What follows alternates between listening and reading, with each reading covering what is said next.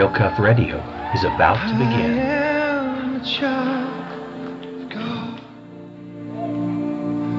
Everybody loves a hero. I believe there's a hero in all of us.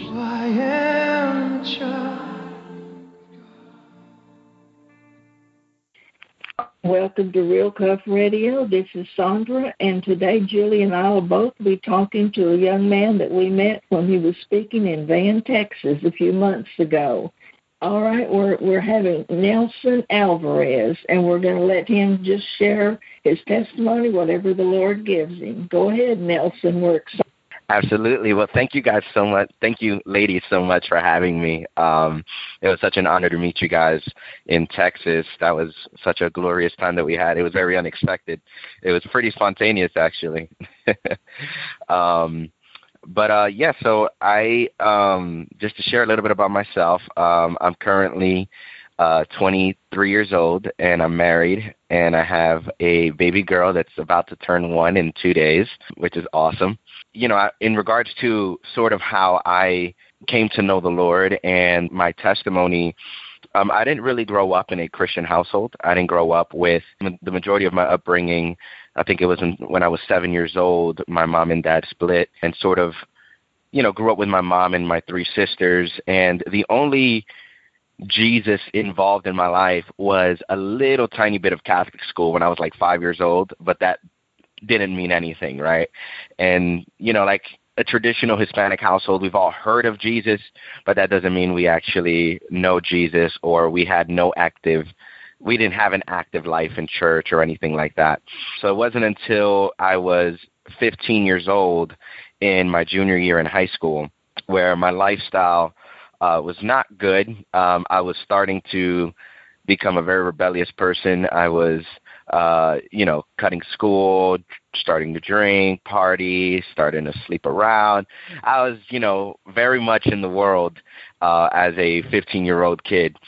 Um, one day, um, I, I was cutting school. I, w- I pretty much hit this crossroads in my life as, as, as a 15 years old, 15 year old, where I began to talk to myself and say, either I'm I'm going to keep going this negative route and just not caring about anything and living the way I'm living, or I'm just going to relax, start going to school, you know, start focusing on my future and school and things like that. God had nothing to do with it in my mind because I didn't really grow grow up knowing God so as I was in this crossroads, I think it was on a Thursday, began to, you know, I, I cut school, so I wasn't really picking the other direction. And as I was cutting school, I went to hang out with some friends at their house. Now, we weren't drinking, we weren't doing anything like that. We were just hanging out and talking. One of the girls among us, she began to talk about uh, demons for some reason. She just opened up the subject on demons.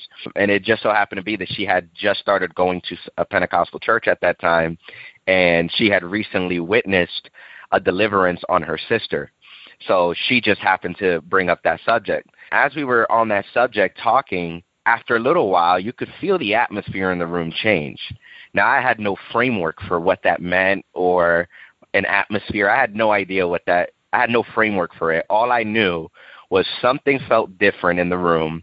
Uh, we were in the dining room at the time, and it felt really heavy, and it felt like someone was there listening to our conversation, and it was weird.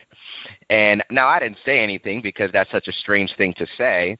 Uh, then my friend says, "Hey, am I the only one that feels like there's someone in the room listening to us?" And I was like, "Yeah, actually, I feel the same thing." So um, we all kind of freak out a little bit, and then we said, "Okay, let's. Why don't we leave the dining room and go upstairs to the to the room?" So we leave the dining room and literally, when you leave the dining room and walked into the living room, which was literally right next to it, you felt a completely different atmosphere. It was just, it was just a completely different. It felt a lot lighter. So it was definitely something strange happening. I just didn't understand or have any words for it. So we go upstairs to the to the bedroom, and, and this is all going to lead up to my encounter with Jesus. I'm just giving you the the backstory. I go upstairs to, to to to we go upstairs to the my friend's room, and it's three of us. It's it's me, my friend, and and and the girl, and we're just sitting there chatting, and I'm sitting at the edge of the bed. They're sitting at the front of the bed, which is against the wall. As we begin the conversation, you felt as if that atmosphere walked into the room again. And it was just this very thick, nasty presence. It was heavy and it was almost suffocating. It was hard to breathe. Are, are you guys able to hear me okay? Yes. Okay. We're, so we're it, it was it was cool, cool. And so um so it was a, it was just a very strange atmosphere and then as that presence walked in again, um I almost saw like this large shadow hovering over them. Now I'm like I think I'm hallucinating and making things up at this point. And um fast forward a little bit into the conversation, I begin to feel these chills at the left side of my body, which was facing the corner of the room because I was at the edge of the bed. And as I felt this odd chill, and they were just looking at each other talking, I look behind me, and behind me, I see a actual demon manifested. I see him hanging on the wall, almost like Spider Man. Fingers, his fingers were all black, like this black furriness, like at least, I don't know, six and a half inches long. And his face was white and black, and his eyes were all black with these little thumps on his head. Now I freak out. I think I'm hallucinating because I mean, we we weren't drinking, we weren't on drugs or anything, so there was no reason for me to hallucinate, but I'm thinking I'm making things up because I couldn't believe what I was seeing. So I was in shock. They're talking to each other, so they don't notice anything because they're looking at each other. I'm looking at this wall like, am I really seeing this? Trying to talk myself out of it. The thing is looking right at me, and it wasn't until they stopped uh, they they they talk, tried to ask me a question, so then they looked at me, and then they saw it themselves. So now all three of us see it, and they begin to freak out and scream. So now I realize, okay, I'm not making this stuff up, right? Uh, and so then the girl begins to sing this song about Jesus. And as soon as she starts singing this worship song, immediately this demon that was hanging that was on that wall just vanishes in a moment and then you felt this heaviness just lift up off of the room and then you felt the cool wind come into the room the doors were shut the windows were shut and you felt this cool peaceful wind come into the room and it and it almost started making me smile and i was like what is this what is going on i had no framework for what was happening my entire reality was being shifted in this moment I began to ask the girl, "What is this? Like, what just happened?" Like, I'm because, you know, she started singing this song. The demon disappears. You know, I felt this peace. Like, what is going on right now? Then she begins to tell me about church and things like that. Uh, very briefly, we started talking about that. Fast forward after a while, the the presence comes in again. We all recognize it at this point because we all know we're not freaking, we're not making stuff up. We go downstairs and then we see the actual demon pacing back and forth outside. Now I was freaking out because I had to walk home. so I'm thinking of every scary movie I could possibly think of at this moment, thinking that this thing's about to possess me or kill me or something like that, right? So I'm freaking out. I'm and so in my youth and my youthful pride, uh, well, what happened is I it, it began to actually get in my head. Um, I, I, as we saw it outside, I'm freaking out, and then I'm like, my mind is blown at this point. So I'm they're they're talking, but I just I'm in my mind trying to reason this whole thing out, explain what's happening. Suddenly, I began to have these thoughts just come in, like these homicidal thoughts of like murder and killing. And so now in the back of my head, I'm like, where the heck are these thoughts coming from? Because I would never think stuff like this and in my head, I, it was almost as if I got a revelation where I said, wait a second, these thoughts cannot be mine. I said, so that's the demon trying to put these thoughts in me. In a moment, this revelation almost came upon me where I was like, wait a minute, if the devil is real, then God must be real, and God must be bigger. so though I had no concept for God or no concept for church or no concept for the gospel or angels or demons or anything like that, my logical mind was like, well, if there's a devil, because now my reality just changed and now I know it's real, then there must be a God. And if there's a God, he must be stronger. I immediately start being foolish in my youthful pride, and I started saying, if that effing demon tries to mess with me, I'll beat it up, because now I'm thinking I'm on God's side, right? Well, the girl says to me something that penetrated my heart. And I, as I was saying these foolish things, because in my pride I had no other way to defend myself in the moment, right? So that that's where I came up with all this nonsense. And then the girl says to me, "If you don't have Jesus in your life, then demons can rule your life." And I don't even think she even knew that she said this to me wow. to this day. I believe it was like a Holy Spirit drop in her mouth to say those words to me. And, and as soon as she said that, I was I, I was immediately convicted, and I realized I really don't have Jesus in my life. And so then I began to get to fear again, um, because my whole concept of self defense was gone again. I said, you know what? You're right. That's what I told her. Then in my heart, there was this aching statement saying, you have to go to church. Like it was like a you must go to church. I felt like as if though my life, my soul depended on it. Thankfully, I got a ride home that night from the from the girl's parents because honestly, I hmm. was scared to walk home. so this was on a Thursday night. I run home. I tell my mom everything that happened. She, you know, obviously is like, "Really? That happened?" You know, it was almost unbelievable to her. I said, "Mom, you have to take me to church." Like, I don't know why, but you have to do it. And from Thursday to Sunday, I could not get over this this need and this desperation that I must go to church. And so from Thursday to Sunday, finally Sunday, we make it to this church. We go to this service, and I sit all the way in the back at the corner, uh, you know, hiding in the corner, you know, with my arms crossed and this prideful face, you know, where I'm just observing everything. The music, the preaching, I mean, I don't even remember anything that was said. All I remember is that for some reason, I felt like it was communicating directly to me, and I felt the need to weep. But of course, in my pride, I, I, I resisted it. I was like, I'm not gonna cry. You know, I'm a man. I'm not gonna cry. Right? 15 year old kid thinking he knows better. Um, and so I resisted it that Sunday, but I couldn't help but, but go again. And I said, Mom, I, I don't know why, but I really want to come again. So fast forward to the next week. Now this day is October 7th, 2012 the second time I had visited this church after that uh, demonic encounter. And here I am at the church. Somebody took the seat all the way in the back corner, so I had to sit in the middle row. Couldn't hide in the back. Again, what happened the previous week, the preaching, the music, the, just all of it for some reason was speaking directly to my heart and I felt this need to weep the entire service.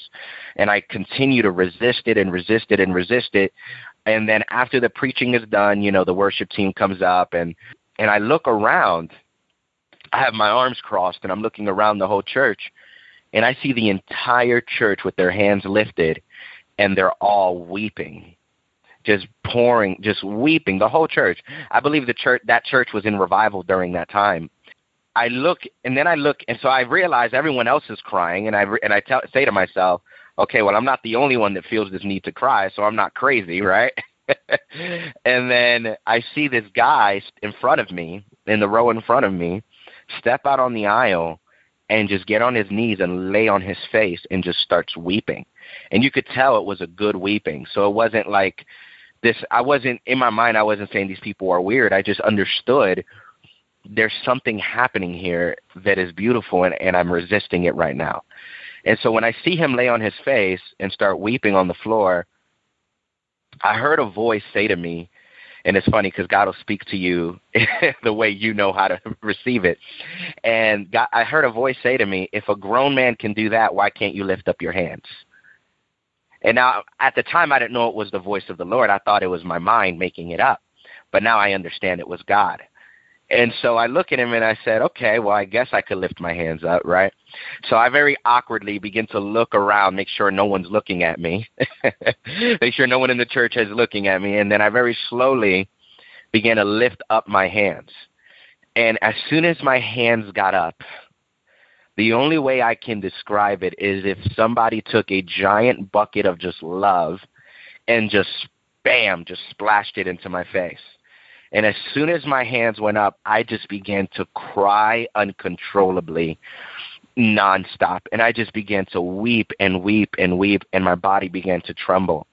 I had no idea why I was crying. And so I was telling myself, what is going on? Why am I crying? But my body j- is doing it almost out of convulsion, like I couldn't control it.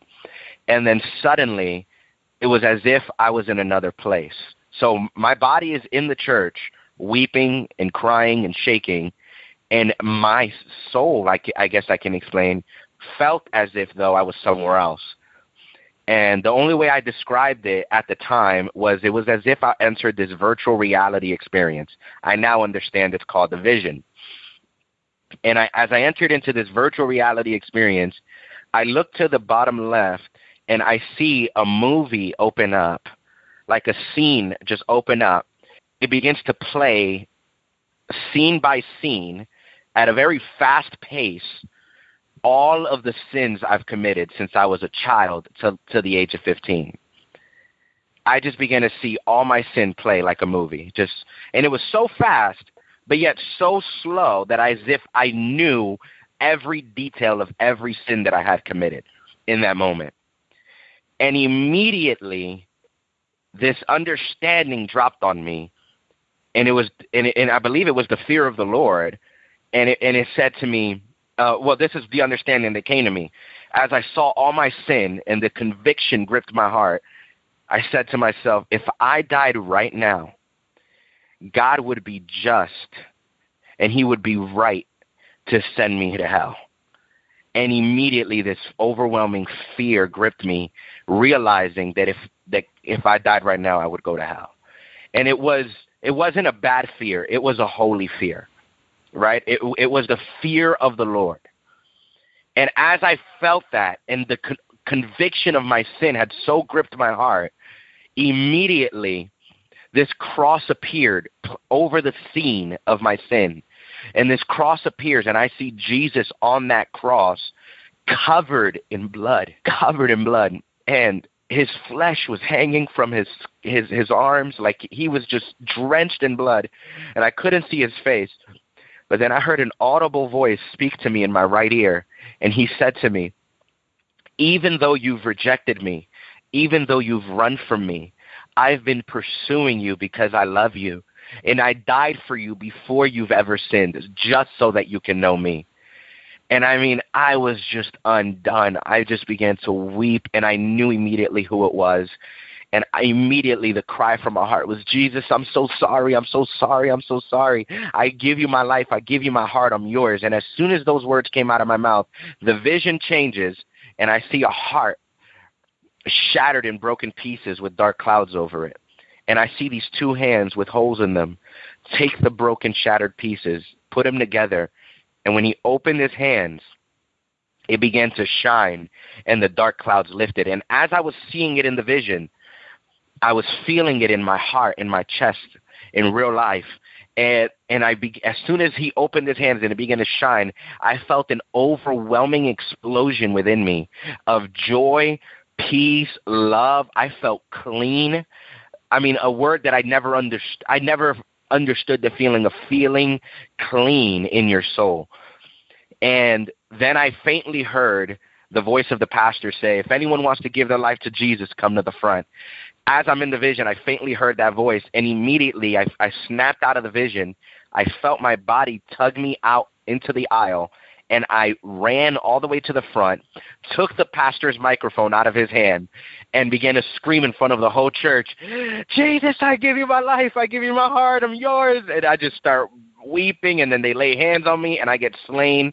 And that was October 7th, 2012, and I've never been the same ever since that experience. That's a, what. Uh, yeah.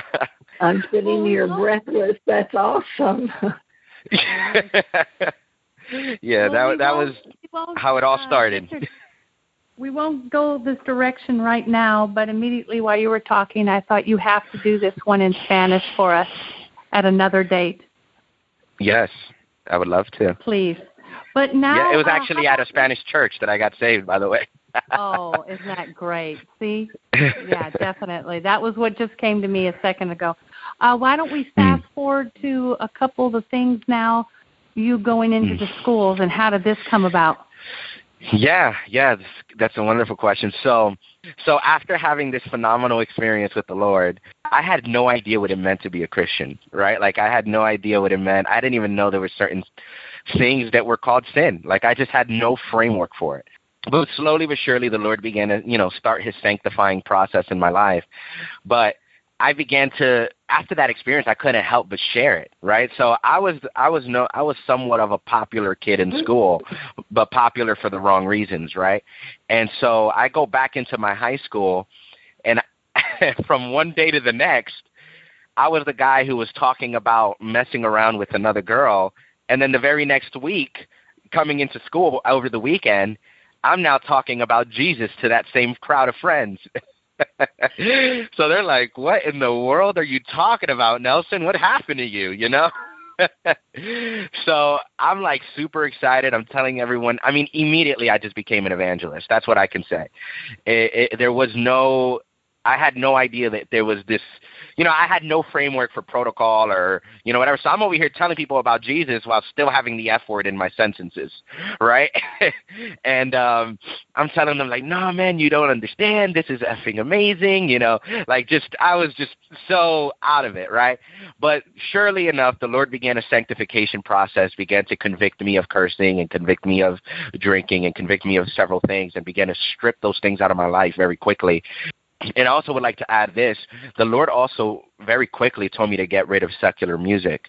And the reason was is because uh there was just there's there's spirits in that music and I began to experience how the music would actually influence my thoughts. And so the Lord I mean just very quickly began to strip me. And within a month and a half's time, he had stopped me from cursing supernaturally. He had got me rid rid of all those things. He actually took me off of my Xbox because I used to be addicted to the Xbox.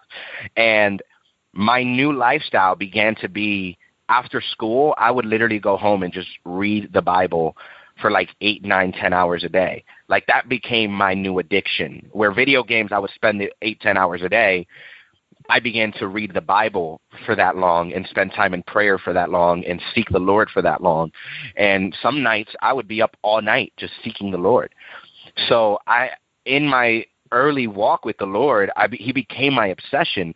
So I, I found myself understanding the because I had a million and one questions, which is typically how a lot of young people or people in general are when they first come to Christ. They want to understand the critical questions.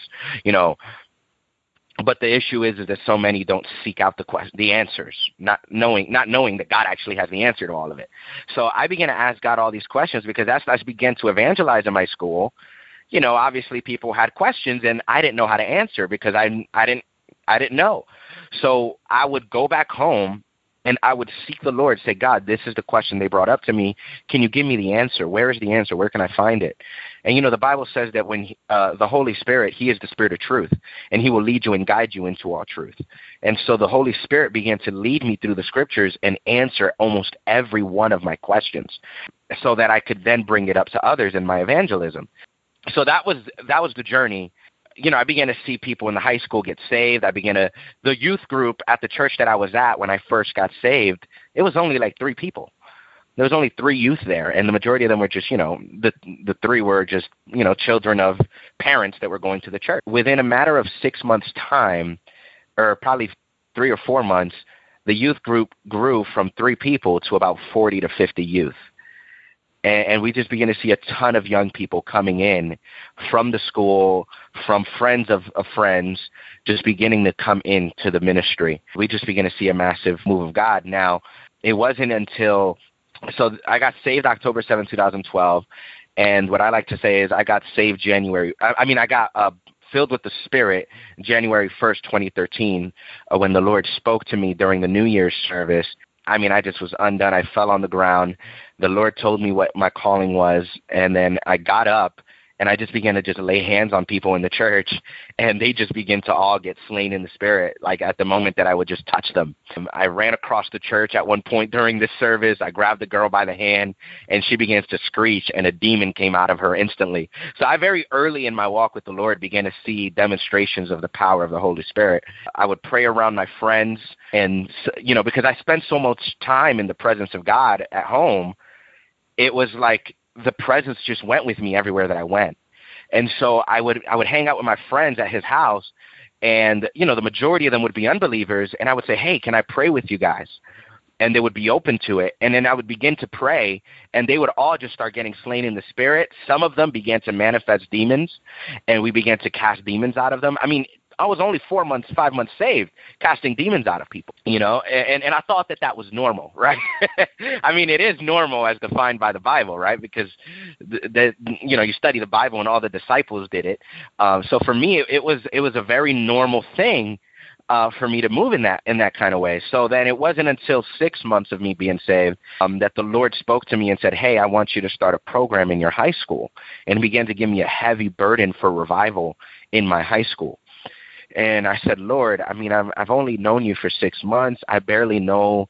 I don't think I know the Bible well enough. Like, you know, are you sure? And, plus, isn't there a separation of church and state? You know, I just began to give God all of my Moses excuses, and he just I couldn't shake the burden off for two weeks of just this need to start this program. Now, I so then some guy approaches me in high school in the high school and says, "Hey, have you ever thought of starting like a Bible program or something in the school?" And I said, "Yeah, actually, I've been burdened for two weeks about this."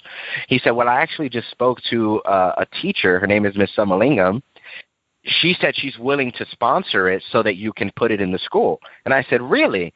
So I so I ran over there, spoke to Miss Somalingam. Now, the funny story is that Miss Somalingam happened to be a teacher. So I got saved in 11th grade, in which is my junior year. But in 10th grade, I actually had her as a teacher, and I was very, very disrespectful to her. I mean, I've literally cursed at her. I was a very bad kid, right? And now Miss Malingam, who was actually a Christian, ends up being the teacher that sponsors the ministry that we start in the high school, which I think is just a crazy you know, redemption story, right? So we start this ministry in the high school, and uh, you know what, what we did is we spoke to the principal, and the principal said as long as it meets these five rules. In other words, the, the rules were just as long as we're not, eh, you know, casting out people from who have other beliefs. And I said, of course not. The whole point is to invite them in.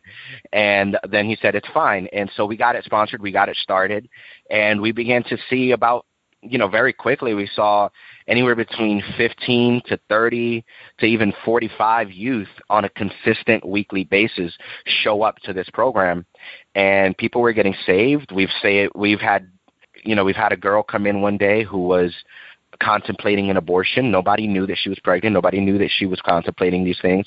And it just so happened that the day that she walked in, we we were talking about abortion and she ended up changing her mind about the abortion and, and to to this day she has been grateful to to to what we did um in speaking about that because now she has her beautiful child you know we saw people come out of drugs and, and, and alcohol. They began to give their lives to Christ. I mean, we just began to see revival break out, and that was during my junior year. Now, once we got into senior year, it wasn't until March 23rd, I remember, 2014, that the Lord began to deal with me on Mark chapter 16, where it says, And these signs will follow those who believe.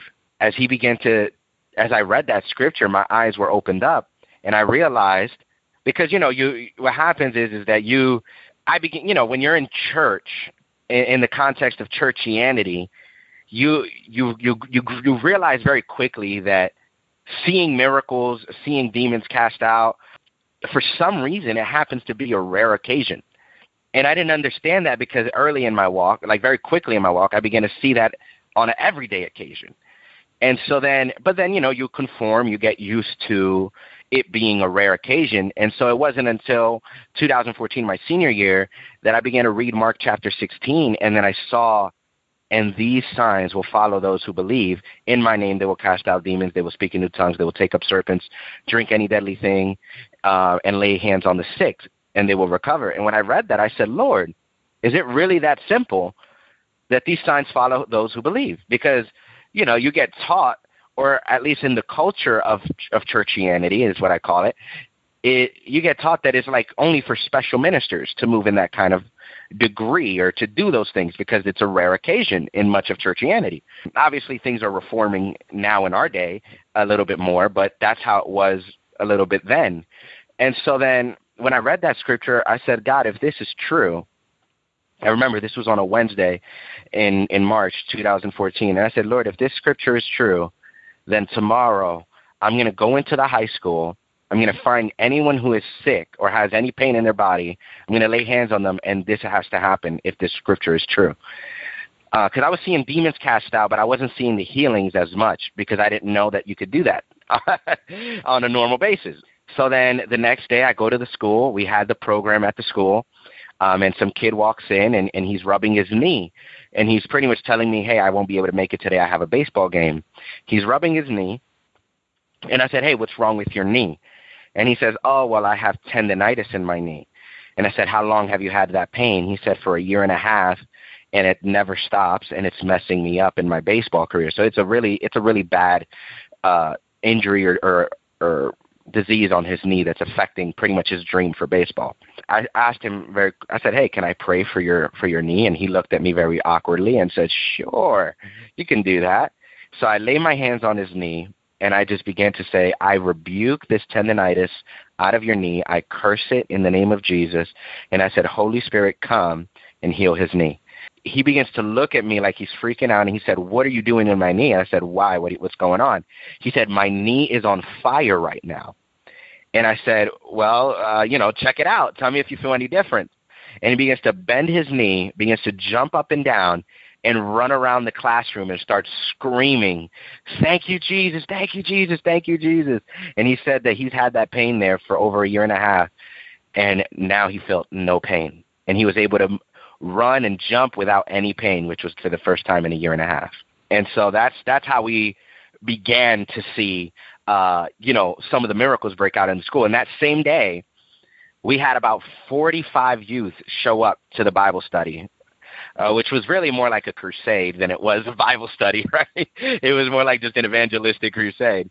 Um, and so we had like 45 kids show up. The class was packed um, because there weren't that many desks in the class, so we had to get extra chairs.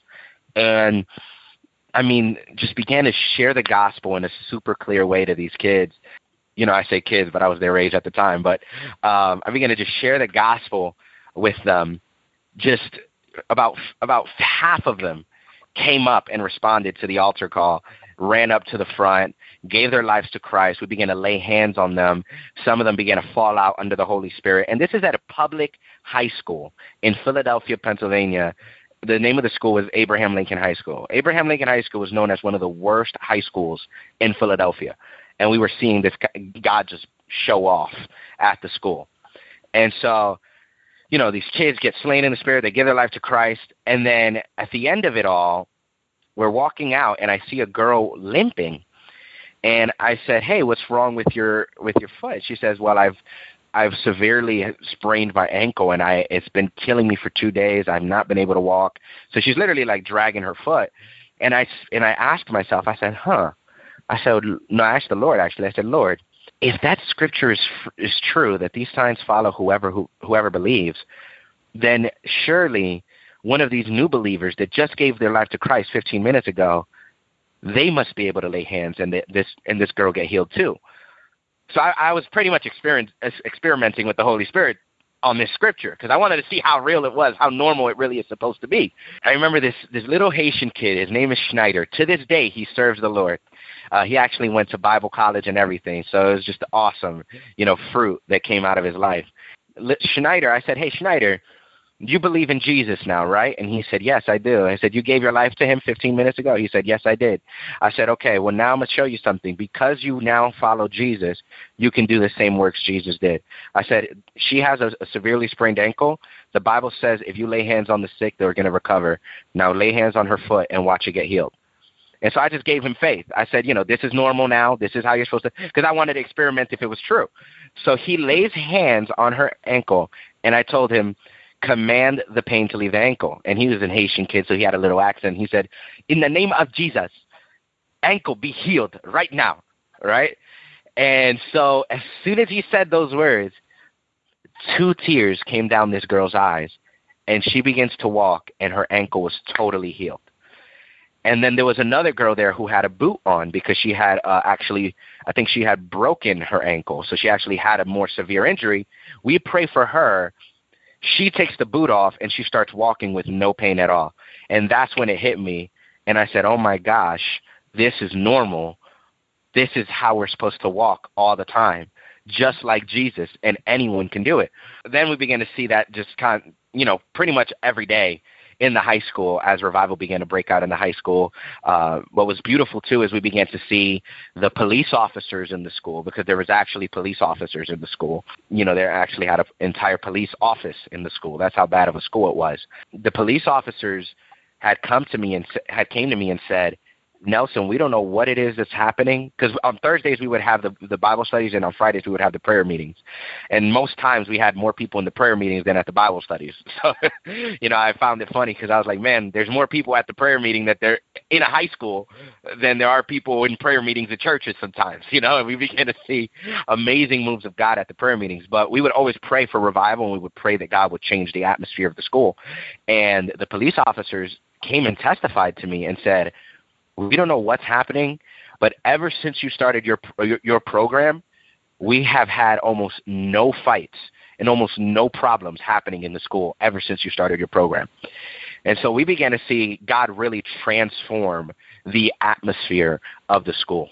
Julie, we knew it was going to be good, but boy, we didn't know it was going to be this good. Nelson, this is so awesome. Yeah. Well, there's there's so much more for you to say and on, and I I heard some other testimonies, and we could keep going. Yeah. But why don't you finish off with what is the Lord doing with you now?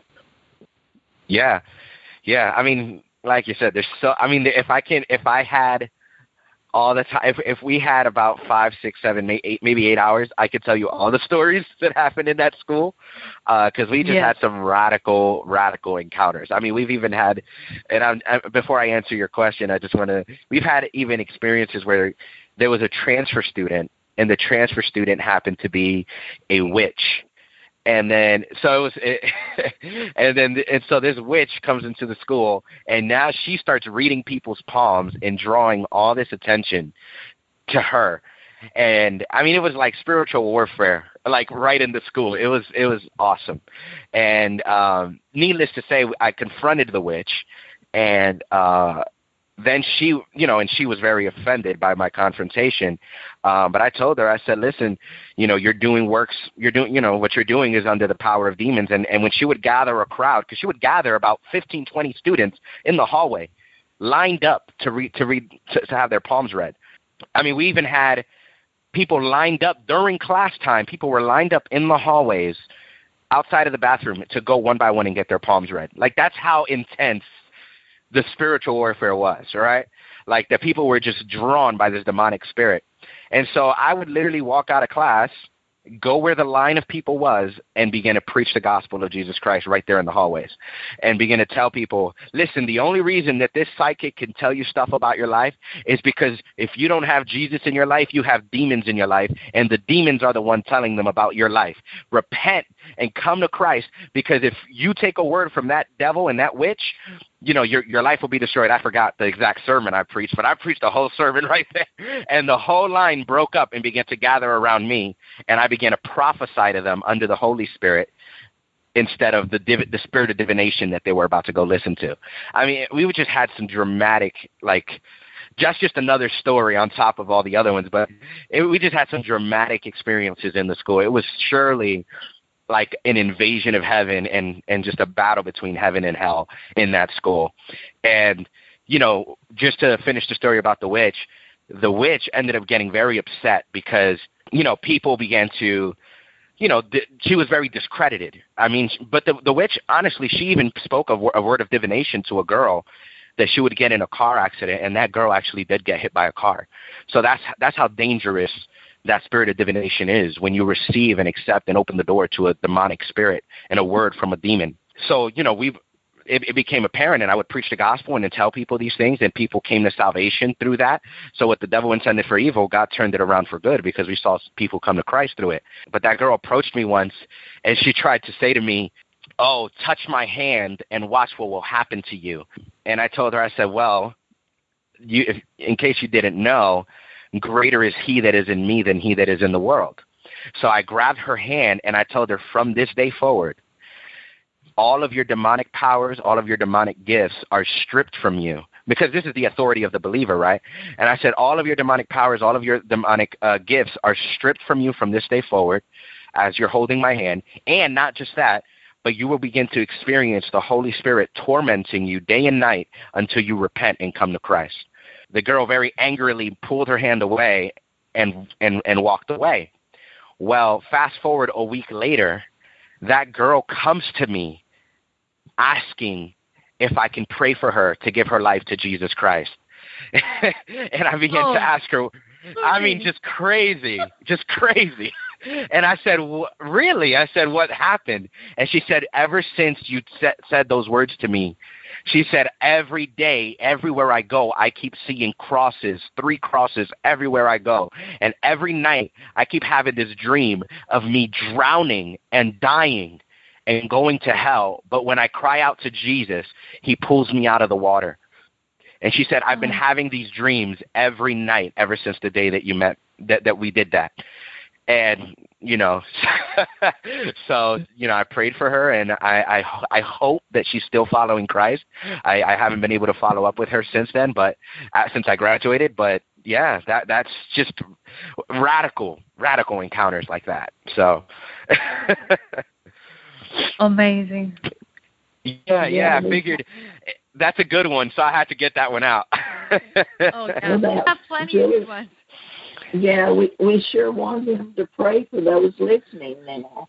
Yeah, uh, he was going to just give uh Okay. Yeah. And and then yes. he'll pray. So, okay. Okay. Of course. so yeah, so you know now pretty much um you know like I said fast forward I graduated school um you know I've I've had a quite a journey. There's so many things I could say, but um, now my wife and I and my my little girl, um, you know, just recently actually, the Lord put on our hearts to pretty much lay everything down because I, you know, I'm I'm in business and I do all these different things, but I uh, but I felt like the Lord told me to lay a lot of those things down, and for this year. Um, he wants us to go on this journey because I believe this is a year of preparation um, both in the spirit, uh, mainly in the spirit. I believe God is God is is trying to prepare His people during this year for what's coming. I mean, as we're doing this this podcast, you know, we're we're in a time where this whole coronavirus thing has happened. Um, you know, so the Lord literally called us out of Philly. We went to Texas and we attended uh, Todd White School of Ministry, uh, Lifestyle Christianity University, which was a phenomenal experience but this whole year we're in this journey actually where we're just going wherever the spirit leads us and you know i i just think of matthew chapter 10 right? You know he said you know wherever out you will go wherever i send you and don't take with you coin or purse or anything. So we're honestly in this radical journey right now where we're just traveling wherever god leads us to and and trusting him in every step. And with that just recently i felt like the lord told me to do a pre-launch of our you know, our ministry, which is Logos Revival Ministries, um, which Logos was the name of the high school ministry as well. Um, and so now we have Logos Revival Ministry. We're starting our digital ministry on YouTube. Um, you know, if anyone who watches this would like to subscribe to the channel, it's Revivalist Nelson is the channel for now.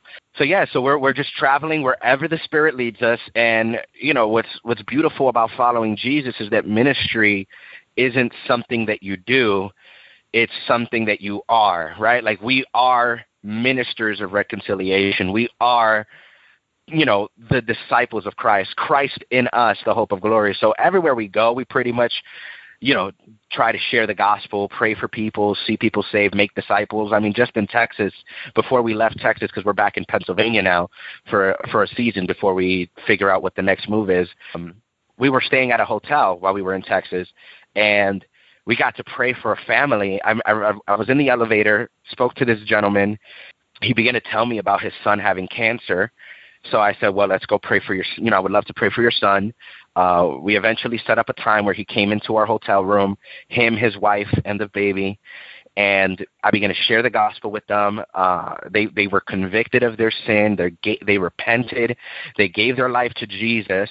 We prayed for the boy, who they believe has been I mean, they haven't got the doctors have refused to test him again, just because of the whole coronavirus thing, to see if the cancer's gone. Um, but they they said that they've seen him change. Like they don't. He's behaving as if though he doesn't have the cancer anymore, but that'll be a testimony to be determined until we find out, you know, the the test results come back. Um, But that whole family in the hotel, we baptized them in the hotel. We filled up the bathtub. We baptized them in the hotel. They got filled with the Spirit, and you know I'm still in touch with them today. And you know because Jesus doesn't call us to just make believers; He calls us to make disciples. And so, you know, the beautiful thing about it is that you can make disciples everywhere you go, and that's kind of where we're at right now. Is just on this journey with the Lord, preparing ourselves to learn how to depend on him and trust in him in a greater level with this traveling thing that we're doing, but also being faithful that wherever we are, we're making disciples, we're baptizing people, preaching the gospel, you know, doing what he's called us to do. And that's kind of where we're at right now. I love it. Uh, we'll be sure to list that on the podcast too, so they'll know exactly where to get a hold of you and watch yeah. your YouTube channel. I love it. But you know what? I really awesome. liked what you just said about making disciples. Mhm you know, so many times we're just about telling somebody something, but we're not walking it through it with them. That was really good. Yeah. Thank you. Uh, pray for the listeners now. Yeah, absolutely, absolutely. Yeah, actually, I'm sorry. Before I pray for the listeners, I want to add one more thing to the story um, of my testimony. So I didn't sure. find out until two years later of me knowing the Lord. I didn't find out that actually, while I was out in the world, 15 years old, doing the stuff that I was doing, I didn't know that my mom, who happened to not even be a real believer, like she just, you know, like a typical Hispanic mom, you know, be- professed Jesus but never followed Jesus. Well, even so, I had no clue that my mom would go into my room every day and pray over my bed when I was out in the world and cutting school and, you know, drinking and partying. I didn't know that my mom was in my room weeping to God saying, God, save my son. And and so I had no idea until two years later that my mom actually was the intercessor that had brought me to, to Christ. And so, you know, that's that's another piece of the element of the story that I, I forgot to add. Um, uh, we need yeah. that. Thank you. Yeah, we really do. And and and that's why I'm, I'm you know I brought it up because I'm going to pray for the praying mothers, um, because I understand that you know there's a lot of praying mothers out there that still have yet to see the fruit of their prayers.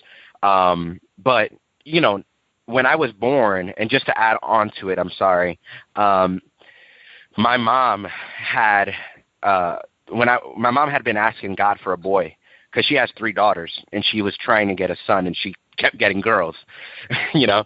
And so she had asked. She told God when before I was born, mind you, this is my my mom now serves the Lord. By the way, after I came to Christ, she came to Christ.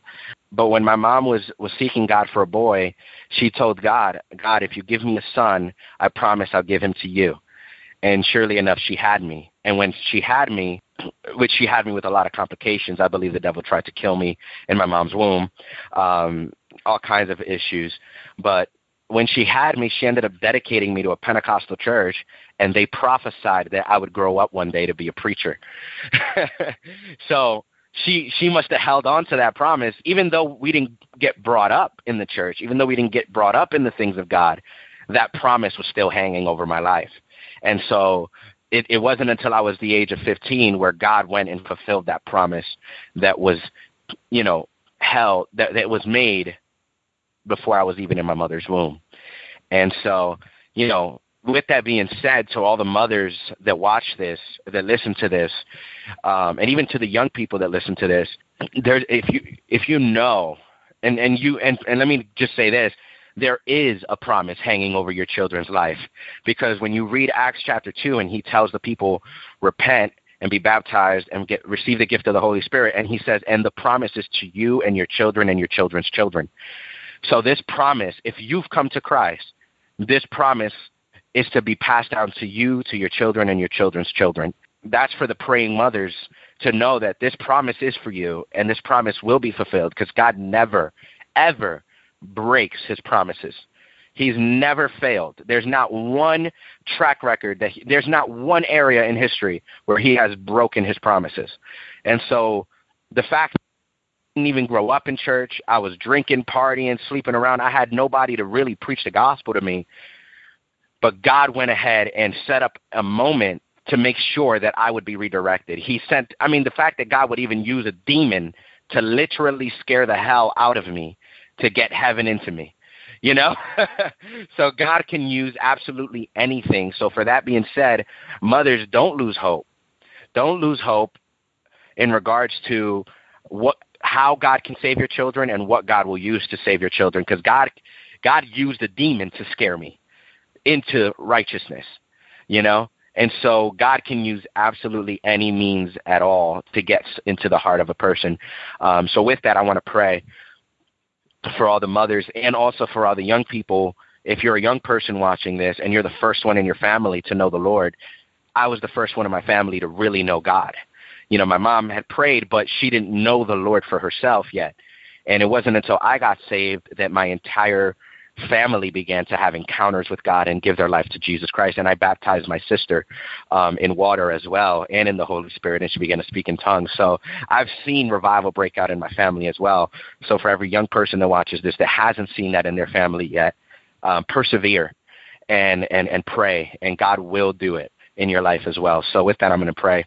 Um, Father, I, every listener that is on this podcast, God, that every listener that will listen to this podcast. Father, I thank you because for such a time as this, Lord, you have ordained it for them to hear this message, to hear this word of encouragement, to hear this word, Father, that I believe would carry out for a very long time and impact lives for a very long time. So, Father, I'm praying in the name of Jesus Christ, Lord God, that, Lord, I'm, I'm seeing mothers, I'm seeing uh, all these amazing grandmothers and saints that have persevered in prayer on behalf of their family, Father, and they're waiting for the fruit of it. Father, I thank you that, Lord, today I add to the bowls of incense in heaven that are waiting to be poured out. And Father, I'm asking you and I'm decreeing in this moment that God, that those in the family who they are waiting to see saved, Father, I decree in the name of Jesus Christ that right now that the bowls of incense, the bowls of prayers of the saints would begin to be tipped over and be poured out upon the earth,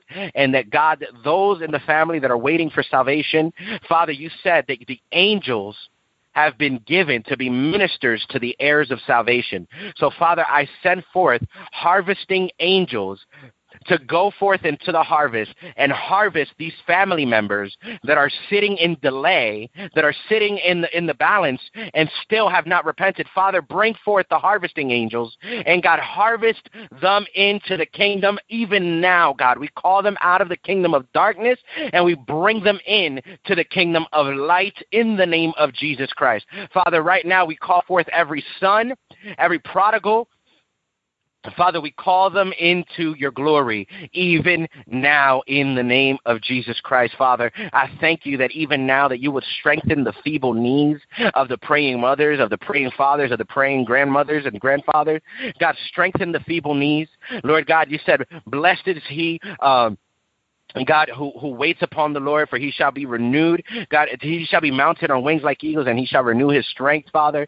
God, I thank you that you would renew the strength of those praying mothers, fathers, grandmothers, grandfathers, and even great grandmothers that have gone on to glory. God, I thank you, Father, that their prayers are heard and their prayers from this day forward, from them listening to this podcast, is answered, and that they would begin to see an acceleration in the manifestation of these promises, Father. And I pray that Lord, just like you had to bring the spirit of the fear of the Lord to, to, to convict my heart and draw me near to you, put the fear of the Lord in those who are, are still in rebellion towards you, Father, so that they can come to repentance in Jesus' mighty name. And Father, I pray for revival on every young heart that listens to this, Father. I pray that God, that their hearts would be awakened, that they would see that, Lord, that there's no limits to what they can do with God, that they don't need permission or release from the hand of any man, because, Lord, it's before they were formed in their mother's womb that you've ordained them and called them to move in great glory and great power. Jesus, you told us to make disciples, not just believers. Father, the devil believes, and yet you know they tremble but god you've want us to be disciples where we obey you. And so father i pray for every young heart listening to this lord that they would burn in their hearts to be disciples and to go forth and make disciples in their schools in their in their jobs god wherever they are. Let raise up laborers lord for the harvest is plentiful but the laborers are few. We pray these things in the mighty name of jesus. And father let your fire baptize everyone who listens to this. As they listen just like it was with the disciples in, in, in the journey where they said that did our hearts not burn when he opened the scriptures to them. Father, I pray that as they listen to this podcast and as they re-listen and re-listen and as they share it, that God, that their hearts would burn and be ignited in the mighty name of Jesus, I pray. Amen. Amen. Amen. That's a wrap.